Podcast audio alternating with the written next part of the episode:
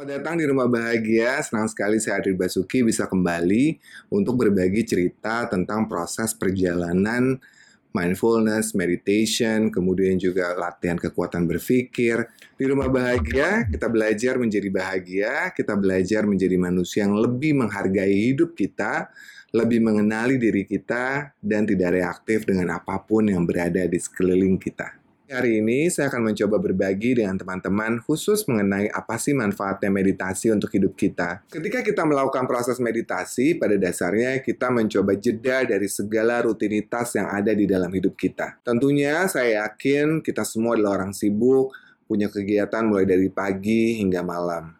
Dan sering kali kita lupa untuk berhenti sejenak hanya untuk mengembalikan diri kita terhadap diri kita sendiri, kembali mengenali diri kita sendiri. Dan menurut saya hal seperti itu adalah hal yang wajar, terutama untuk kita yang berada di kota besar atau kita yang memiliki begitu banyak aktivitas dari pagi hingga malam hari. Jadi proses meditasi adalah sebuah proses jeda di mana kita kembali kepada diri kita, kembali mensyukuri nafas kita, kembali menyadari keberadaan kita, dan mensyukuri apa pun yang ada di dalam hidup kita. Dan ketika kita mampu merasakan bahwa diri kita memang ada, diri kita memang bersama kita, kita akan lebih mampu untuk mensyukuri apa pun yang ada dalam hidup kita. Nah, proses meditasi ketika kita menenangkan pikiran kita, mencoba memejamkan mata kita, itu tentunya akan membuat kita sedikit lebih tenang pada awal dan belajar menyadari bahwa dalam kehidupan ini tidak selamanya bergerak. Dan pada akhirnya ketika kita menghilang atau berakhir dari dunia ini, tentunya semuanya itu tidak akan bergerak lagi. Jadi, proses jeda ini pun mengingatkan kita bahwa kita harus kembali kepada diri kita sendiri, kembali kepada alam semesta ini, dan juga kembali kepada Sang Pencipta. Hal pertama yang menarik dari sebuah proses meditasi ini, atau proses bagaimana kita mengambil jeda, mengambil break sebentar dalam hidup kita untuk kembali lagi kepada diri kita, untuk kembali lagi bisa menikmati keberadaan kita di waktu yang sekarang ini adalah proses ini bisa dilakukan di mana saja dan kapan saja. Yang kita butuhkan hanyalah sebuah tempat yang tenang dan fokus pikiran kita. Jadi kalau di tengah-tengah kesibukan kita, misalnya kita merasa diri kita anxious atau merasa diri kita tidak nyaman atau merasa diri kita cemas, kita bisa saja lari ke toilet, kemudian kita memasang earphone, kemudian mendengarkan musik yang menenangkan diri kita dan kita fokus pada nafas kita untuk mengatur detak jantung kita menjadi lebih teratur, kemudian dari yang terengah-engah menjadi lebih pelan, sehingga kita bisa lebih merasa nyaman dengan diri kita.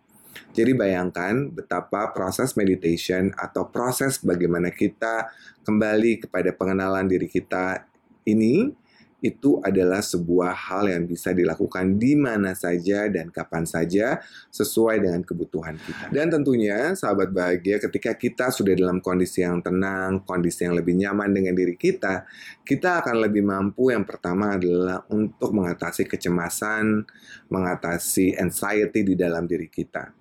Mengapa? Karena ketika kita bisa mampu lebih tenang, mampu lebih nyaman dengan diri kita sendiri, kita akan lebih mampu untuk berpikir setahap demi setahap tentang apa yang harus kita lakukan selanjutnya atau bereaksi terhadap sebuah kondisi. Karena kebanyakan dari kita itu menjadi sangat reaktif. Hal-hal ini biasanya karena segala sesuatunya jadi autopilot. Jadi misalnya ketika kita ada orang yang tidak setuju, autopilot kita mengatakan bahwa kita we have to fight back. Padahal ketika kita mengambil jeda, kita akan berpikir lebih jernih. Perlukah saya fight back? Perlukah saya bertengkar? Perlukah saya berargue? Atau sebenarnya saya hanya perlu mendengarkan dan kemudian saya akan kembali dengan jawaban yang lebih baik dalam kondisi yang lebih tenang. Yang berikutnya adalah dengan kita melatih meditation, melatih fokus pada pikiran kita, kita akan juga lebih mampu fokus pada apa pun yang kita kerjakan dalam kegiatan kita sehari-hari. Seringkali karena begitu banyaknya hal yang datang dalam kehidupan kita, kita menjadi tidak fokus. Sehingga kadang-kadang banyak orang berkata, saya nggak multitasking, saya tidak bisa mengerjakan begitu banyak hal dalam satu waktu. Dan menurut saya hal itu adalah hal yang wajar dengan belajar meditasi dan belajar fokus pada pikiran kita, kita tetap bisa menerima banyak pekerjaan, tetapi otak kita dan diri kita akan lebih mampu untuk fokus mengerjakan satu demi satu, sehingga hasilnya bisa selesai tepat pada waktunya dan lebih maksimal dibandingkan mengerjakan begitu banyak hal, tetapi tidak ada yang mencapai titik maksimalnya. Yang berikutnya adalah dengan kita melatih meditasi, melatih fokus pikiran kita, kita akan lebih mampu untuk tidur lebih nyaman, beristirahat lebih baik. Karena dengan melakukan meditasi, kita membuat ritme jantung kita, ritme nafas kita menjadi lebih teratur dan lebih tenang, sehingga memudahkan kita untuk beristirahat, memudahkan kita untuk tidur di malam hari, dan dengan berlatih fokus pada pikiran kita, kemudian mencoba untuk berpikir pada nafas, mensyukuri nafas kita, mensyukuri hidup kita, maka kemungkinan pikiran-pikiran negatif yang ada di kepala kita perlahan-lahan bisa berkurang. Untuk semua sahabat, ingatlah bahwa semua proses ini adalah sebuah tahap demi tahap yang harus dilakukan dan dibutuhkan juga kesabaran. Tapi menurut saya, kalau kita cukup rajin melakukannya, kita akan lebih mampu untuk mempercepat proses tersebut. Dan yang berikutnya yang paling penting, ketika kita belajar meditasi, ketika kita belajar memfokuskan pikiran kita, belajar memfokuskan pada nafas kita, kita akan lebih banyak punya positif thinking, positive feeling, positive attitude, positive feedback yang bisa membuat kita membuka lebih banyak lagi kesempatan dan membangun relasi lebih baik dengan orang-orang di sekitar kita. Karena biasanya ketika kita menjadi sangat cepat, ketika kita melakukan segala sesuatunya autopilot, terkadang kita melupakan tentang perasaan orang lain,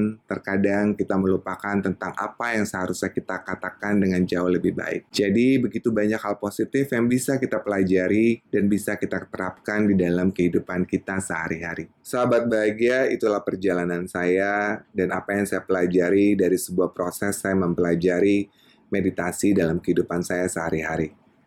Ini bukanlah sebuah proses yang instan, dibutuhkan waktu dan kesabaran, tapi saya yakin semua proses pasti membutuhkan kedua hal tersebut, sabar dan waktu. Dan tentunya pada akhirnya di dalam sebuah proses apa pun, kalau kita melihat misalnya dalam kehidupan atlet atau kehidupan uh, seorang pengusaha atau kehidupan seorang ibu atau seorang ayah, tetap dibutuhkan proses untuk berkembang, proses untuk memperbaiki diri, dan proses untuk menjadi manusia yang jauh lebih baik. Dan menurut saya, itulah hal-hal yang bisa kita kembangkan dari belajar meditasi, belajar pernafasan, dan belajar mengenali diri kita dengan jauh lebih baik. Sahabat bahagia, semoga bermanfaat dan semoga mengingatkan kita untuk selalu mengambil jeda di sela-sela waktu kita yang saya tahu kita semua adalah manusia-manusia yang sibuk. Tapi ingatlah untuk mengambil jeda karena selain banyak hal positif yang terjadi ketika kita mengambil jeda untuk berpikir, untuk menenangkan diri kita, ini adalah salah satu bentuk kita menyayangi diri kita sendiri dan mendekatkan cinta pada diri kita yang nantinya bisa bermanfaat untuk orang-orang di sekitar kita. Terima kasih atas waktu dan kebersamaannya dan semoga berkenan untuk pertanyaan-pertanyaan bisa DM saya di Instagram @roemahbahagia atau bisa juga bergabung di WhatsApp grup Rumah Bahagia. Bisa langsung WhatsApp ke nomor di bawah ini di 08112495 dan jika lo berkenan boleh subscribe, like, komen dan share video ini karena ini semoga bisa membantu lebih banyak orang, lebih banyak teman-teman yang lain untuk menjadi manusia yang lebih bahagia setiap harinya. Sahabat bahagia, bahagia adalah hak semua manusia dan kita berhak untuk memperjuangkannya. Kalau bukan diri kita sendiri, siapa lagi? Sampai bertemu di lain waktu. Selamat menjalani hari dan terus berproses.